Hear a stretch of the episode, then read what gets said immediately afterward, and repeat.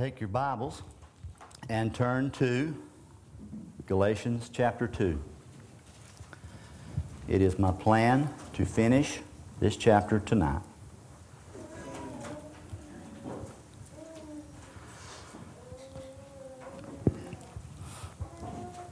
Let's pray and ask the Lord's blessing on our time. Heavenly Father, you know our need, you know my need. Dear Lord, having seen from your word the results of you removing your hand and your presence, God, we want your presence and your spirit to speak. Heavenly Father, anybody uh, that stands here, Alan Austin, Ben, me, and Paul, any of us that stand here, we're just men, Heavenly Father. But your word is quick and powerful. God, I pray that your word will speak and your word will do its work. Heavenly Father, you know my heart. I don't seek any honor. I do seek your honor, dear Lord. Speak to us. I pray that this will be important and significant to us to hear. In Jesus' name I pray. Amen.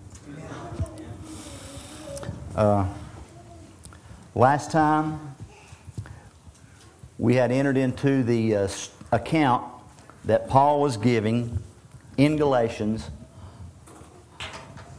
of his confrontation of Peter while in Antioch. Through all these two chapters, Paul, Paul's intent has been to establish his authority as an apostle, to prove he is a genuine apostle, that he had the hand of God on him, that he was saved. He, he taught the correct gospel through this whole thing. It's a perfect segue. He, it led perfectly into the doctrinal part and the uh, gospel part that we're in now. He had to confront Peter because Peter, earlier in Antioch, had left the fellowship of the Gentiles and turned back to fellowshipping only with the Jewish people. Paul had been saying, God saves everybody. The gospel has now come to the Gentiles, the, the miracle that, that has, has been revealed. This, this is the mystery. The, the Gentiles, everybody can be saved, and they're all saved the same way by faith, by grace through faith in Jesus. He was confronting Peter and I will go back up to verse 14 just to uh, splice this in and begin reading there. And I'll read through the whole end of the chapter. He's describing his uh, interaction with, with Peter. But when I saw that their conduct was not in step with the truth of the gospel, I said to Cephas before them all, If you, though a Jew, he knew he was a Jew, live like a Gentile, he had left the Jewish way. He had been fellowshipping with the, fellowshipping with Gentiles and not like a Jew. How can you force the Gentiles to live like Jews? He said, You're making it, by leaving this fellowship, you're making it look like you're going back to Judaism. Peter, Peter had not said anything, as far as we know. He was, he, only his actions spoke out. He continues in verse 15. He's still talking to Peter. And he's including uh, the Jews there. Barnabas, we know, was with him. We ourselves are Jews by birth and not Gentile sinners. Yet we know that a person is not justified by works of the law, but through faith in Jesus Christ.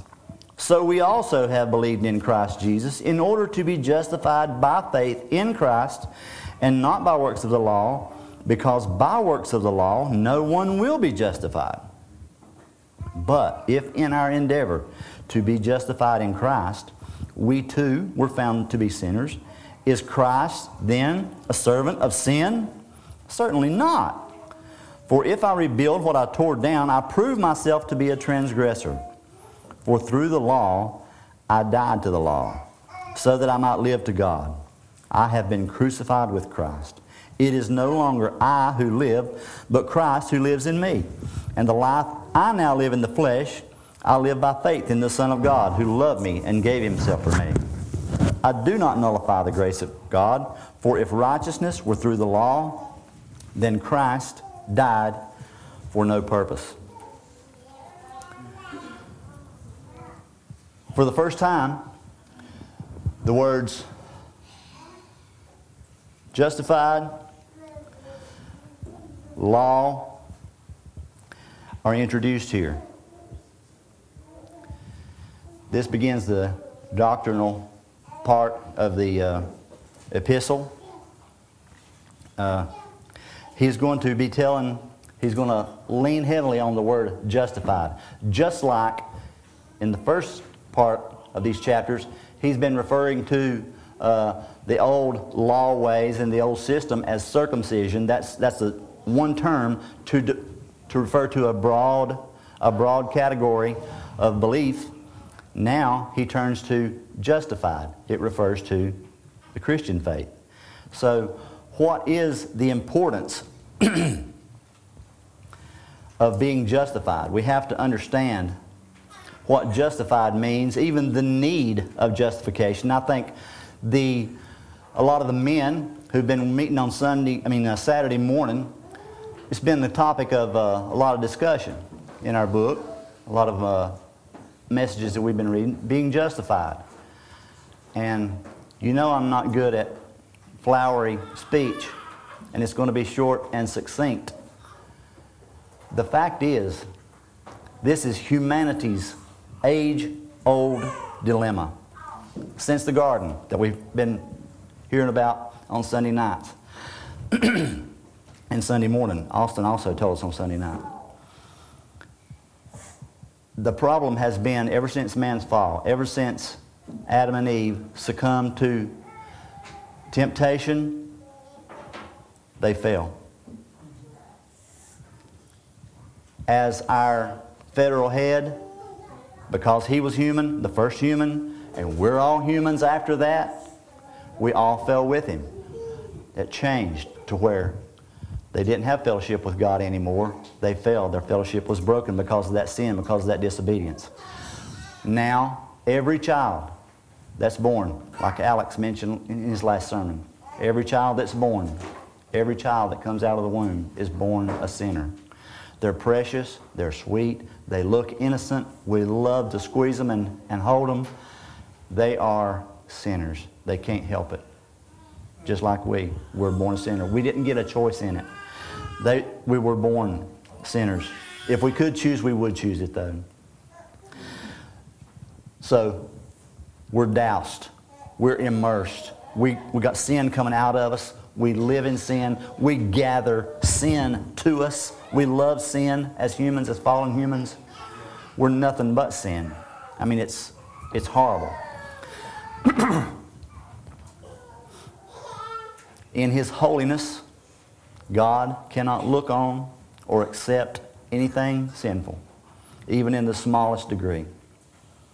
And because we are nothing but sinful, we can't do good, we can't be good, we cannot even want to be good. That is our fallen state. We are all bad, all day, completely. We are helpless to change our nature because of this. In Jeremiah 13 23, we see the rhetorical question Can the Ethiopian change his skin or the leopard change his spots? It's, the answer is no. That goes on to say, Then also you can do good who are accustomed to evil. We can't.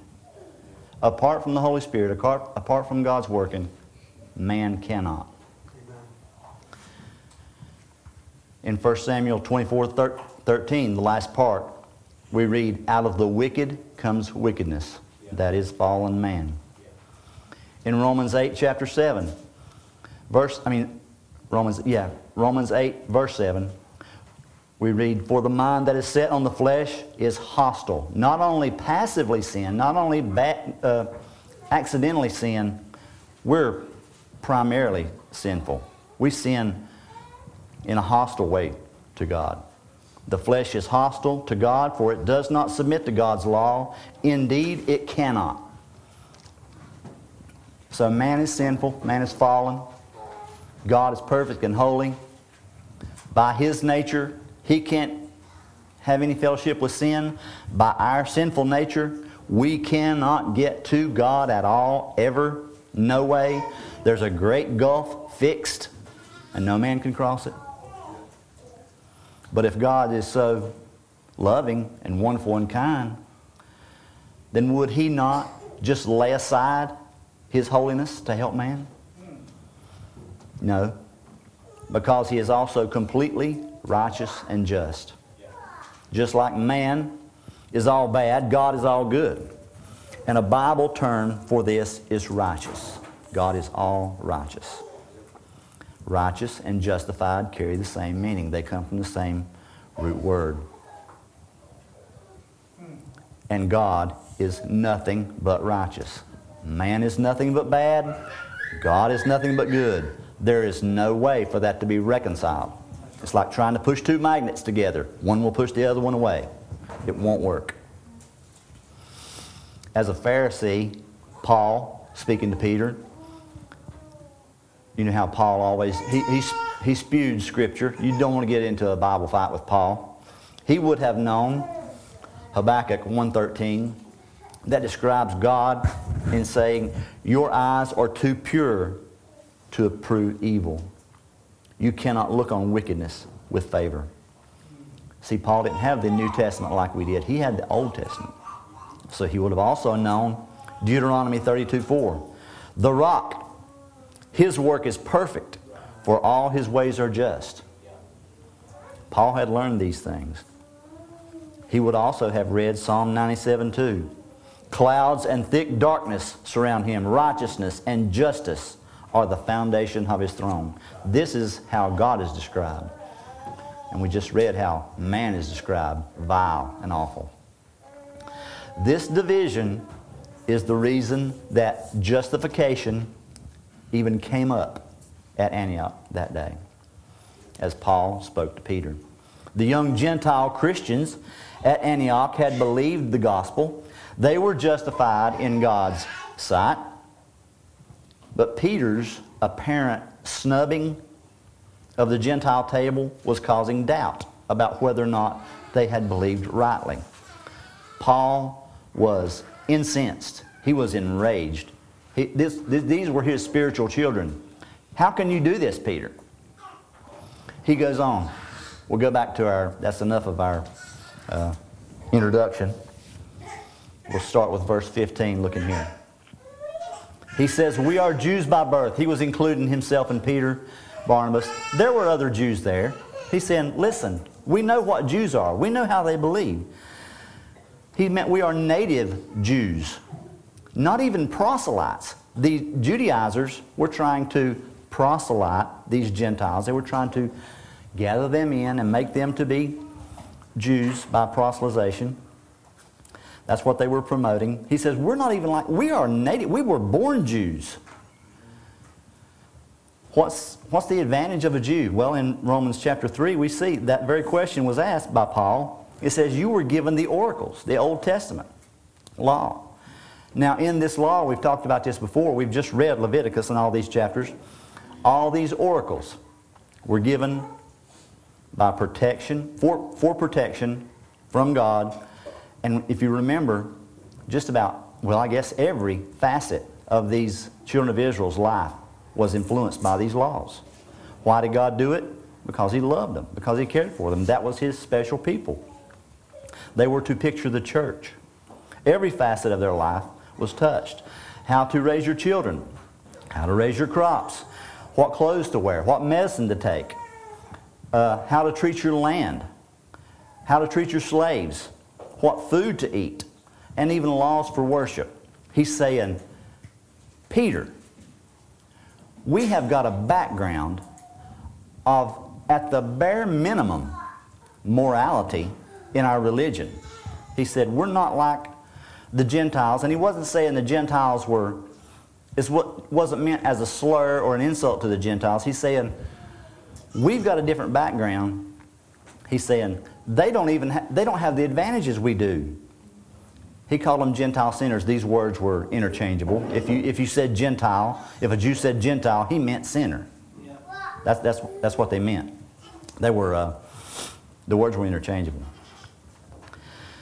No pagan religion, like I just pointed out from the uh, public reading, no pagan religion had what the Jews had. Think about any pagan religion that you can come up with off the top of your head. We think of uh, the awful god Molech with his arms out there. They heated him. They put babies in his arms to, to melt away. That's what the pagans had. Asherah. They had these mounds of earth scattered all over the countryside.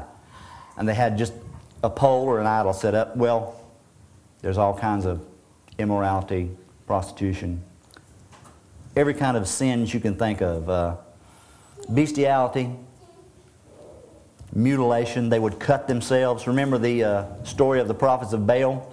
Baal was supposed to be the, the god of rain, and the, the prophets cut themselves. There was all kinds of, of awfulness that went on in the pagan religion. Paul is saying, Peter, that's not us. Look what you're doing. You're trying to make these people act in a way that's contrary to what you've already said was, was wrong. He's saying, he's saying, Peter, you're jerking them around.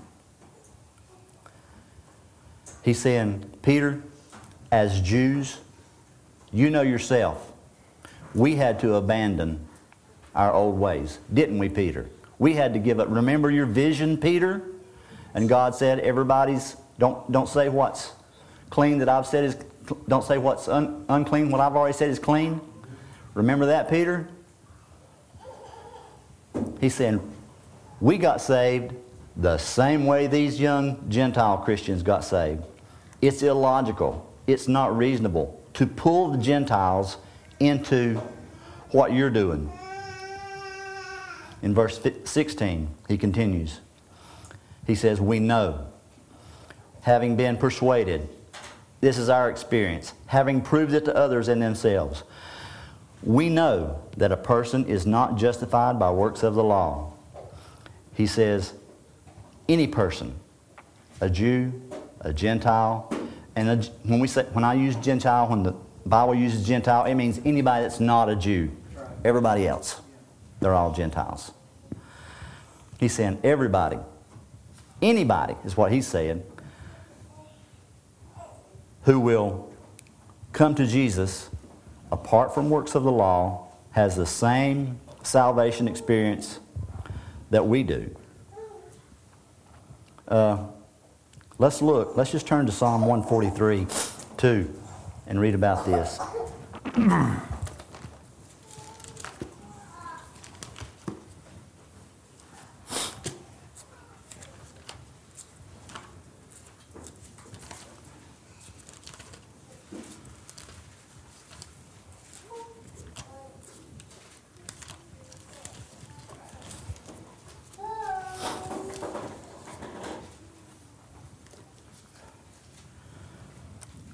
This uh, clarifies the distinction, the comparison.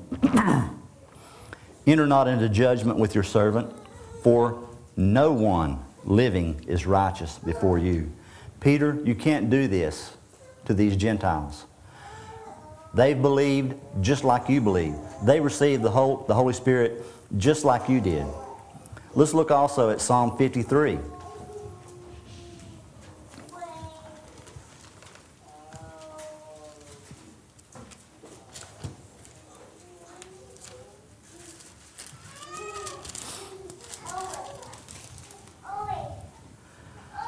Verses 1 through 3. to the choir master, according to the Mahalath, a maskil of David, the fool says in his heart, There is no God. They are corrupt, doing abominable iniquity. There is none good, there is none who does good.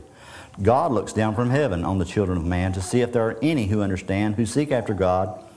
They have all fallen away. Together they have become corrupt. There is none who does good, not even one. He's making his point by saying, You're, Peter, we share this. We have a background of religion. The pagans don't have that. If they turn, if they turn in faith, don't don't confuse them. Don't bring them back. Don't you're just you're just causing problems. Peter. Let's move on. He says not justified. And we just went over what justified means. It means made right with God. God sees Christ's perfect sacrifice, his holy life. He never failed in any part of the law, whether it was a positive or a negative aspect of the law. He kept the law fully the whole time on earth. Never broke the law, never sinned, never had a bad thought. And he died as our sacrifice. The Old Testament sacrifices picture that for all these Jews. And Paul had come to realize that. Peter had come to realize that. He says, if you're justified, if you have accepted, if you have repented and believed in Christ, Christ took all your sin, put it on the altar. God took all Christ's righteousness and put it on you. You now stand justified. Your debt is paid. Not only the sin debt to make you flush and good and, not, and do away with everything, but to credit righteousness above and beyond that so that you can have a relationship with God. That's what justified means. He says you're not justified by works. And when we think of works, we think of good deeds. We think of helping the old lady across the street. We think of giving money to the poor. We think of uh, doing any kind of a, a moral, a moral good deed. Paul is talking about that as well as following the old Mosaic law. Because it had to be followed perfectly. And no person, not a single person, had ever done that. Paul knew this firsthand because as a Pharisee, he had tried it. Remember Paul's history? Later, in Romans chapter 3:28, Paul himself would write, "We hold that no one is justified by faith apart from works of the law." And he also knew from his schooling, Habakkuk chapter 2 verse 4, "Behold as as for the proud one, his soul is not right within him, but the righteous will live by his faith. The righteous will live by his faith."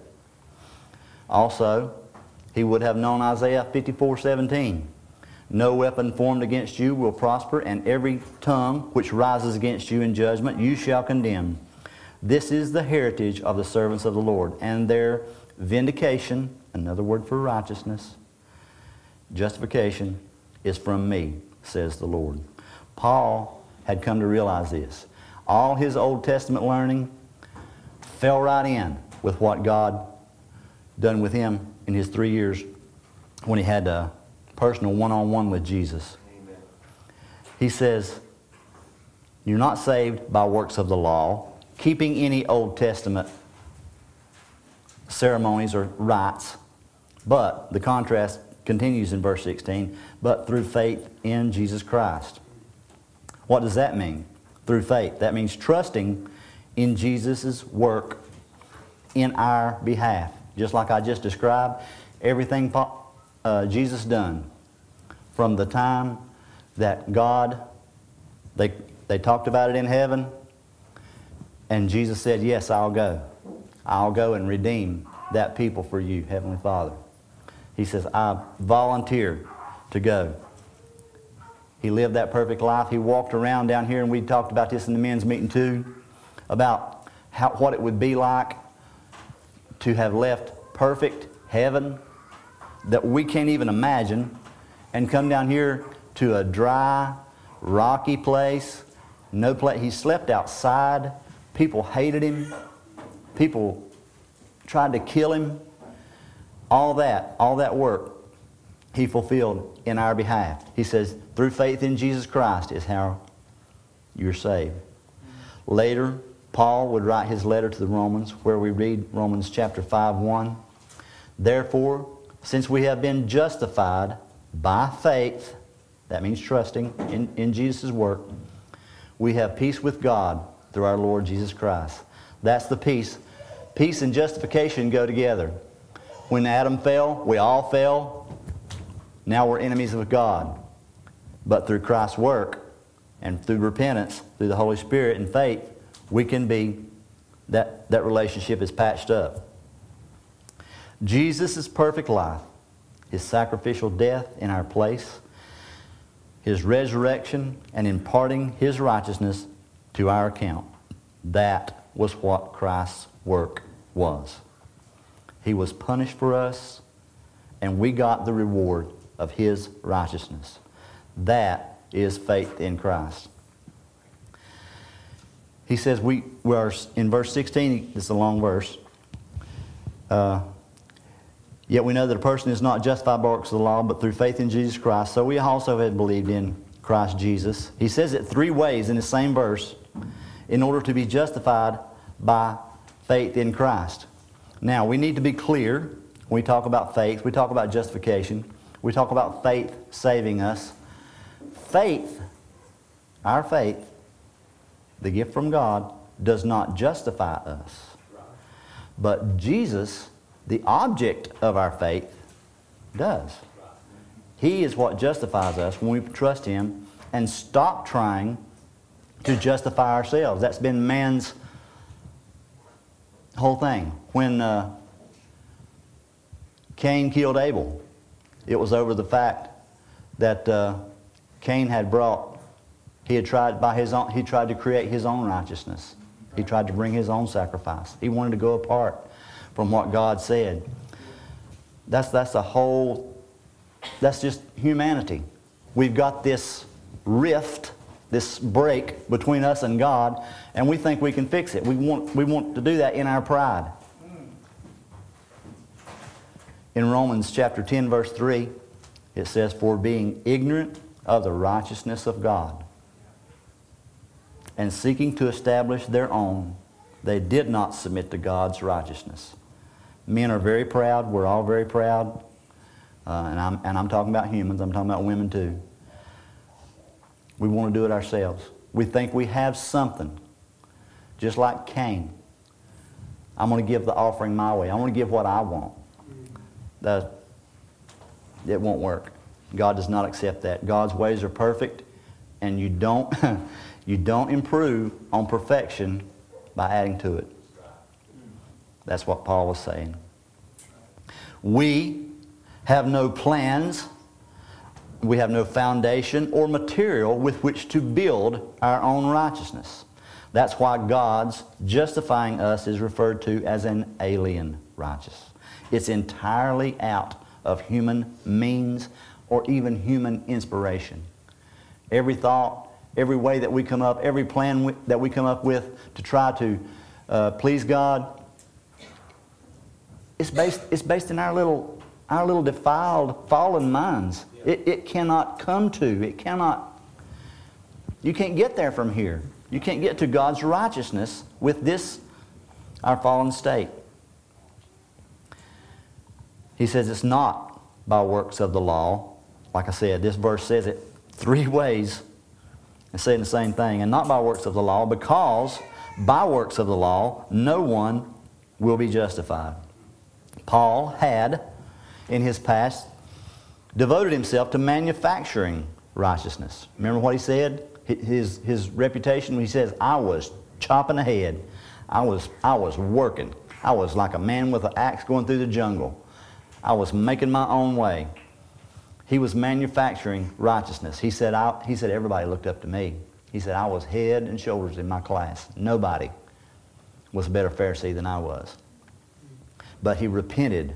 And in Philippians chapter 3, verse 7, he called it all useless. He says, I count it all loss. He said, all that time wasted. Remember Nicodemus in John 3. He also was a Pharisee. He had spent his life as a studier of God's Word. Jesus said, You're a ruler of the Jews, and you're coming to ask me about eternal life? They, men mess up everything. And by this time, Judaism was corrupted, corrupted. It was awful. It was, it was just like we have today. It was politics and money. and favoritism. It was who you are. In verse 17, he says, But if, in our endeavor to be justified in Christ, we are found sinners, is Christ a servant of sin? Certainly not. To say that another way, he says, We have, as Jews, we have submitted and followed Christ. So, if that's not right, and Christ taught us that, if Christ is teaching heresy, then we're doing wrong. And what does that make Christ? That makes Jesus a false teacher. That makes him the, the wrong one for starting us on the wrong foot. He says, Can that, is that, does that sound right to you, Peter? And then he gives the, the uh, answer, Certainly not. May it never be. This is the opposite. When we say amen, we're saying, Yes, I agree. Let it be. Paul was saying, No. May it never be. Cast that thought far from you. Jesus has no sin. Certainly not. He is the opposite, opposite of amen.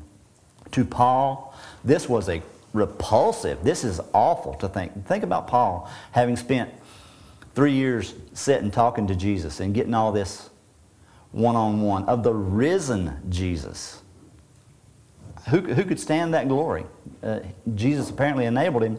He's saying, You don't know Jesus like I know him, or you wouldn't even you wouldn't bring that you wouldn't bring that up. In verse 18, he continues, and here begins, and this is the way we see Paul in uh, pretty much all his epistles. Paul was a brilliant, brilliant man. I mean, uh, somebody may have referred to him as a lawyer, uh, as a Pharisee. He, he knew how to make a contrast or a comparison to make you see, well, if I'm thinking this way and this is the truth, then I'm, I've got to be wrong. He, he placed these arguments so perfectly. He says, in verse 18, For if I rebuild what I tore down, now what had he, what had been tore down? What are we talking about? We're talking about the old belief system, the old Judaism. He says old, old works system. He says, if I, if I go back to that, if I rebuild what I tore down, then I prove myself to be a transgressor. He says, as a Christian, I couldn't do that. That would make me a bad uh, advertisement for Jesus. He says, I cannot do that. Paul now places himself in the hypothetical situation that he talked about in verse 17. He's saying, if works based Judaism still stands, then I am sinning by trusting, trusting Jesus alone for salvation, for justification. In Hebrews, we read about the old covenant being replaced by the new one. This is how we know that had been torn down. In Hebrews chapter 8, verse 13, it says, In speaking of a new covenant, he makes the first one obsolete. Hallelujah. Praise the Lord. And what is becoming obsolete is growing old and ready to vanish away. Paul is saying, if I go back to that, that don't make any sense, Peter. Why are you doing this? Remember, this whole uh, little parenthetical account is placed in Galatians. It started off to, to make a point that Paul was saying, I'm an apostle. Remember that time that I had to confront Peter, the top dog, the head knocker? He said, If I'm not an apostle, Peter would not have submitted to me. It segues perfectly into this, and he's able to to start talking about justification. He's able to talk about law. In verse 19, he goes on. For, through the law, I died to the law. Now, I said I'm not good at flowery speech. Um, I'm going to put this succinctly, I think. Uh, through the Holy Spirit, Paul had come to realize that he never really kept God's laws. Also, he learned that with the exception of Jesus, nobody had ever lived without sinning in some way, thereby breaking that law. Breaking one law, any law, carried one penalty One law, one penalty death. No exceptions. In Ezekiel, we read Ezekiel chapter 18, verse 20 the soul that sins shall die. In Romans 6:23, what does it say? The wages of sin is death. But Christ, in his justification work, had died the death that Paul was sentenced to. So in Adam, Paul was destined to sin. He couldn't help it. It was his nature. He could not help but sin. He was a slave to sin. But in Jesus, his penalty had been paid, completely apart from his efforts. He's saying, I died to the law. Other places we read, read about being baptized into Christ. Baptized into Christ, died to the law. He says, so that I might live to God. Just as he had died with Christ, Paul had been raised with Christ. Jesus died the death Paul was supposed to and supplied the necessary life for him in resurrection. The fact that God requires one death for one sin sounds kind of harsh. It sounds, that sounds severe to us. But that goes away when you consider that this harshness uh, is forgotten when we remember that one death has been paid. God will not require more than exactly one payment. That's the good news. I think that's probably how we got our concept of uh, double jeopardy in our in our judicial system. We can't be we can't be tried, can't be convicted again for the same thing we've been tried for and found innocent. He said, God won't demand payment again. Jesus paid that payment. In, cha- in chapter 10 of Hebrews, let's turn there. Let's read a little bit of uh, chapter 10, beginning in verse 10.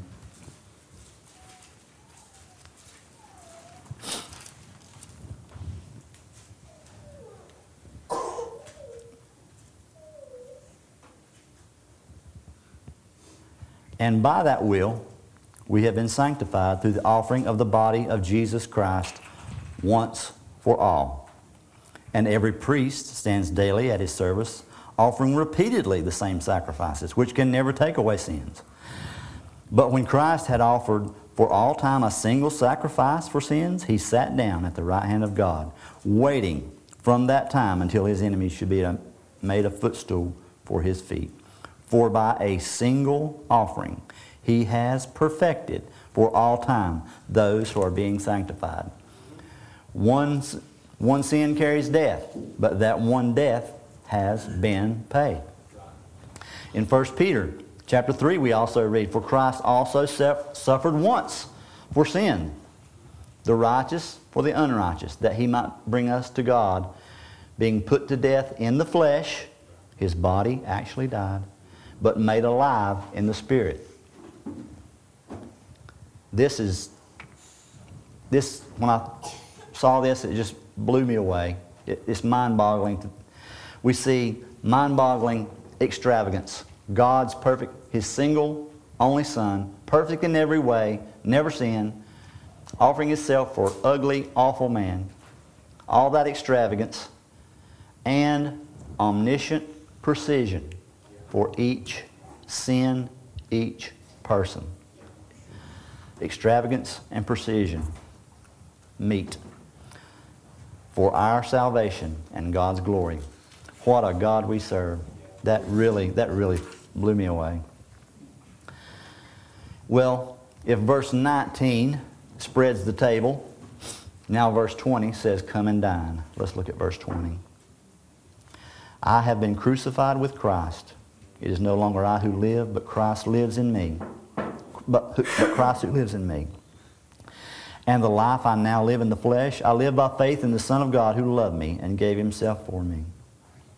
In repentance and faith, Paul became identified with Jesus. Remember the federal head? Adam, we fell. The federal head, Jesus, By faith, Jesus became Paul's federal head. In mercy and love, Christ identified with Paul as his sin substitute. Bodily, remember, Jesus rose up in that cloud. He left the earth and went back to heaven to intercede for us. But in his great love, he left the Holy Spirit to indwell us. In 2 Timothy chapter 1 we read, Follow the pattern of the sound words that you heard from me in the faith and love that are in Christ Jesus. By the Holy Spirit who dwells within us, guard the good deposit entrusted to you. The Spirit now lives in us. Paul says, It's not me anymore. I laid myself aside, and Jesus came right in. The life I now live in the flesh, I live by faith in the Son of God. In Paul's epistles, what does he refer to himself uh, as? Usually a slave or a servant of Christ. What Christ bought with his blood, Paul now gladly surrenders to his master. Here in Galatians, he states what he would also write to the church at Corinth. In 1 Corinthians, we read, Or do you not know that your body is a temple of the Holy Spirit within you, whom you have from God? You are not your own. Paul says, I no longer live my life. I've surrendered to the Holy Spirit. He lives through me. You were bought with a price, so glorify God in your body. By the law's conviction, Paul had died. The law can only do that. The law does not bring life. The law brings death. By the Spirit's power, now he lives only to glorify God. Paul would also write later in Romans. I've told you before, I think Galatians is Romans concentrate. That's why I'm reading so much Romans.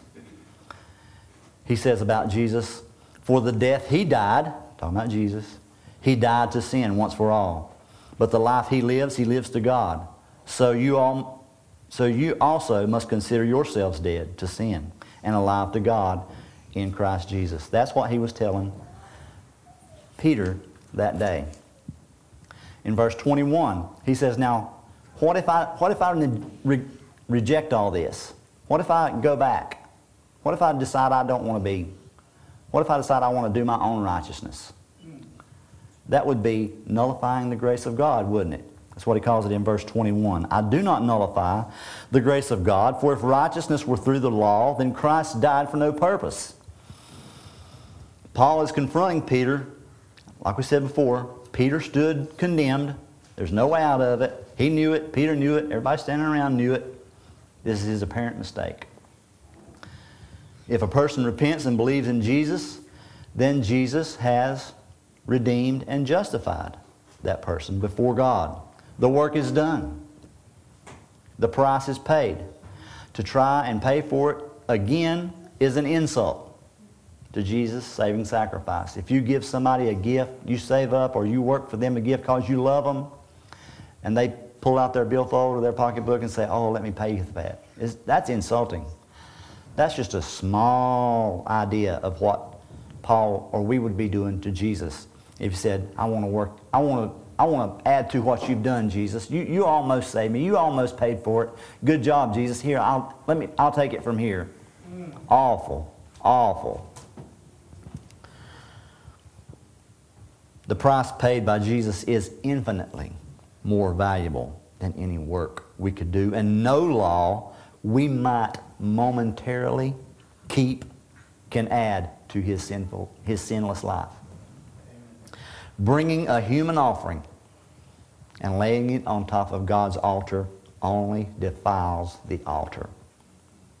This is stated in Romans chapter 11, verse 6. But if it is by grace, it is no longer on the basis of works. Otherwise, grace would no longer be grace. Remember the magnets I mentioned earlier? Grace and works are mutually exclusive. And later we'll, we'll go over that. If everything goes right, we'll see that, uh, that comparison made. He says, Really? You want to do it by works? Go ahead. Try it. It's not going to work. And grace, will always work. So, in conclusion, application. No Jew, Paul and Peter and Barnabas, came from a Jewish background. This was religion from, from the time of Abraham. This was religion. That's what it was. That's all they had. But no Jew, even Moses, the most humble man who ever lived, or Job, who is described as upright, he might not have been a Jew, had ever kept God's law. Mary, remember how she is described, highly favored? She didn't. She was sinful. She didn't fully follow God's law. A lot of Old Testament characters that we read about, the prophets, they probably had some good days, but no perfect lives. Law keeping could not save them or us. Firstly, because we're in, incapable of even the desire to obey God.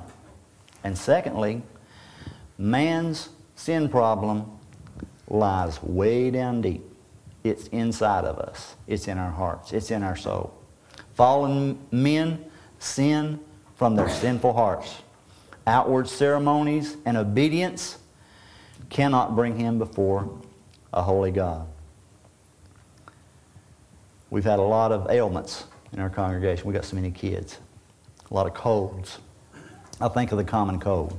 What do they say about the common cold? There's no cure for the common cold. Some ailments cannot be cured, but we still take medicine, don't we, to relieve the symptoms. Sin, however, requires a cure, and Jesus is that cure. Paul, in Galatians, and in this little insert, pointed at Peter. He's making a transition here. He had established the fact that he was an authentic, authoritative apostle. He had given the authentic, correct gospel. And he's pointing out with this incident here, he's saying, it's a perfect comparison. He's saying, Peter was trying to go on his own righteousness. He was trying to turn around. He, he rejected God's work in his life for that one, that one minute there, that day when they were eating. They, he left the Gentile table. He turned around, and it made, he made it look like, I'm, I'm going back. Paul is saying, and we're going to, it just gets better from this point on in Galatians. Saying, Jesus is righteous. We're not. We've got nothing, nothing to bring to God. You think you got something good? Turn it over. It's dirty. It's awful. It's, it's defiled. Whatever we touch, we defile, and we can't help it. Jesus, however, in his perfection, saves us through his righteousness.